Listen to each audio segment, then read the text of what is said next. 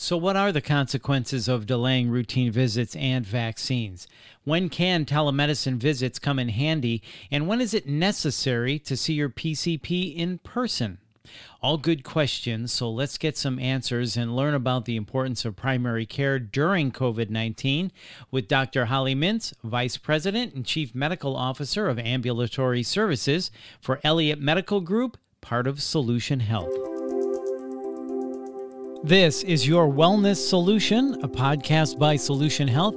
I'm Bill Klaproth. Dr. Mintz, thank you so much for your time. It is great to talk with you. So, why are routine visits to a primary care provider or a PCP so important for patients of all ages? Much of the care that we provide in the office are preventive visits, and that entails all the things that we do to help to make sure that people stay healthy and that anybody with a chronic illness remains healthy. We want to make sure that their chronic illness is well managed. And in addition, there are vaccines that we provide at, at preventive visits that are very, very important. In light of COVID, we certainly don't want to lose the immunity that we have in the community for other very serious illnesses. Right. And staying healthy now is really more important than ever, especially during a pandemic like COVID 19. So, what are the consequences of delaying routine visits and vaccines? Well, when people have chronic illness, if the chronic illnesses are not well managed, they can lead to complications, which then leads to emergency room visits and hospitalizations. For instance, if somebody has a wound that's not well cared for or diabetes that's out of control, if they're not monitoring and managing these illnesses, then there are significant complications that require hospitalization. And ideally, we want to keep everybody out of the hospital.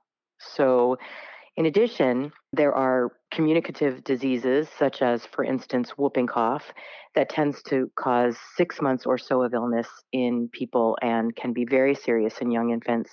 And if we are lax in our ability to keep everybody up to date with their immunizations, we will see a resurgence of those illnesses. Right. So, on certain things like whooping cough, delaying care really can put someone at serious risk. So, when does telemedicine come in handy? We've heard a lot about telemedicine during COVID 19. When is that appropriate? So, there are a lot of things that we can manage via telemedicine. For instance, we can provide guidance regarding issues and problems. We can adjust medications. We can certainly encourage people to make sure that they're staying healthy, staying active, eating right, we know that this uh, situation has been a complete change in everybody's usual daily lives. In addition, I think telemedicine can be helpful because there are a lot of people that are facing issues with anxiety and depression over family members that are sick or loss of jobs. And I think it's really important to be able to touch base with the providers to discuss these concerns. So, although everything can't be done over telemedicine, certainly a lot can be done over telemedicine regarding the monitoring of one's care. Telemedicine certainly has been a benefit for a lot of people during COVID 19. So, Dr. Mintz, when is it necessary then to see your PCP in person? We have certainly learned through this experience what visits are appropriate for telemedicine and what visits uh, require an in person visit. There are times that we need to either examine a part of the body that you can't do over telemedicine or obtain vital signs or tests or deliver vaccinations or other screening tests, other things that allow for prevention of many illnesses. However, there are many things that we can do via telehealth. For instance, behavioral health visits have been a wonderful example of visits where we've actually increased the care that we're able to deliver for patients because there are often challenges in getting to the office. So there are a lot of visits where there are mainly information gathering or counseling or therapy that can be done over telemedicine. In person is still important when something has to be done at the office. Mm-hmm. And so we give a full rounded picture of every angle when might it be a good idea to postpone a primary care visit? So I would say that during COVID, when there was a stay at home order, it was very important for us to only see people in person who absolutely needed to be seen. And we did everything that we could over telemedicine. Now that we have the adequate PPE and we're taking precautions in the offices, anytime again, a test needs to be done, a screening test, blood drawn, um, part of the physical exam needs to be completed. we have provided a safe environment for patients to come in. There's significant screening that's done prior to the patient coming in the office, as well as when they get to the office.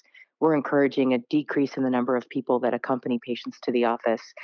So, when something needs to be examined or a vital sign needs to be taken, it is important to go for an in person visit with the appropriate precautions taken. And many parents are weighing the risks of skipping or delaying their child's well visit to protect them from COVID 19. What advice would you give parents? I think that the well visits are even more important than usual. For those that potentially don't need a vaccine, some of those can be done via telemedicine. Again, we are assessing the entire health picture of the child. And this is a very anxiety producing time right now. So it's even more important for providers to be able to assess a child's level of you know the feeling of well-being how they're coping if they're getting any social interaction if they're getting physical activity if they're eating healthy etc so i think that the visits where a vaccine is required for certain ages needs to come into the office but much can be done via telehealth for now it's not the most ideal because, of course, we like to do a physical exam and weigh and measure the child. But I think there's a lot of important issues that need to be addressed with kids right now, and they need to have the ability to express concerns and fears with someone they trust, which would be their provider. Right. That is so important. And then people still are concerned about seeing their primary care physician or visiting the hospital because they feel that that's where the COVID is. So, what steps can and do doctors' offices take to prevent the spread of germs even during a normal cold and flu season? Well, the first thing we do is we screen all patients before they come into the office, and we ensure that if anybody's having symptoms, that they're not seen.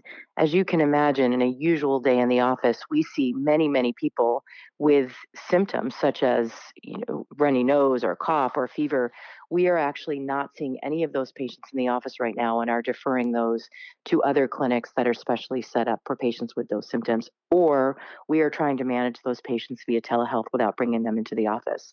So we're b- being very careful about who we are bringing in, and we have specific sites set up for people to be seen if they have fever or cough or runny nose. We again screen at the entrance of the patient and whoever is accompanying them to the office. In addition, we are taking extra precautions with cleaning. We usually clean between patients, and we're being extra cautious about that, as well as ensuring that everybody in the office, including staff members or providers, are all masked. And we are ensuring that all patients and whoever is accompanying them are masked in the offices. And then on the flip side, Dr. Mintz, what steps should patients take to prevent the spread of COVID 19 when preparing for an in person doctor's visit?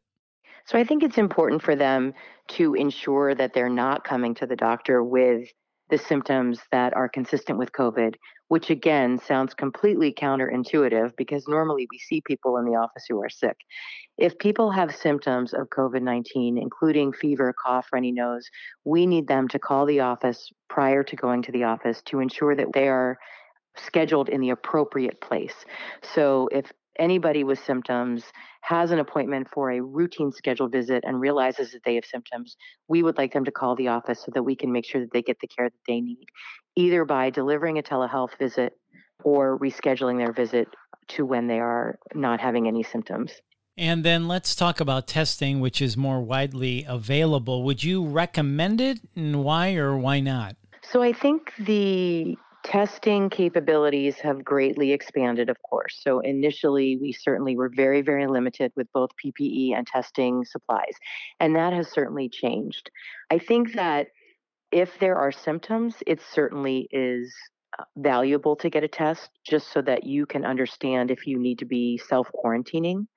People who are asymptomatic, don't necessarily need a test, but perhaps they may feel that they're going to visit a grandparent or that somebody is coming in to visit them now that some of the restrictions have been lifted and they want to make sure that they're not a carrier. The challenge is that people can test positive for weeks.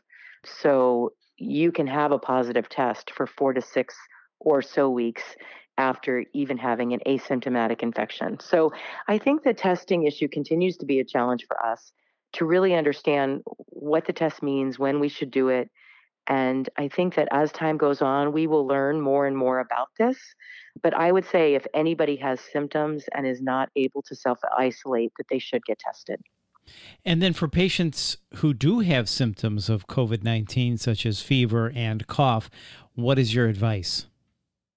So, my first recommendation would be to stay home. My first recommendation would be to make sure that you're not going out to the store, you're not you know doing routine errands that you self isolate and you stay home certainly there are drive through tests available if you are interested in getting a covid test but we're encouraging everybody is that you have any symptoms at all that you stay home whereas in the past if people had mild cold symptoms we wouldn't be as restrictive so the best thing that you can do if you are sick if you have a fever, if you have a runny nose or cough, is stay home.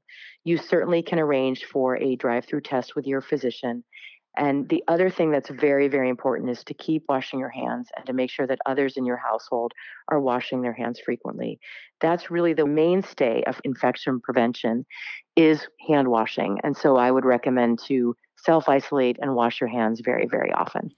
So, good advice. If you feel sick, stay home. Make sure you wash your hands, self isolate, and if you feel like you need to go get tested, please do so. Dr. Mintz, this has really been informative. Thank you so much for your time. Thank you so much for having me. It's truly a pleasure.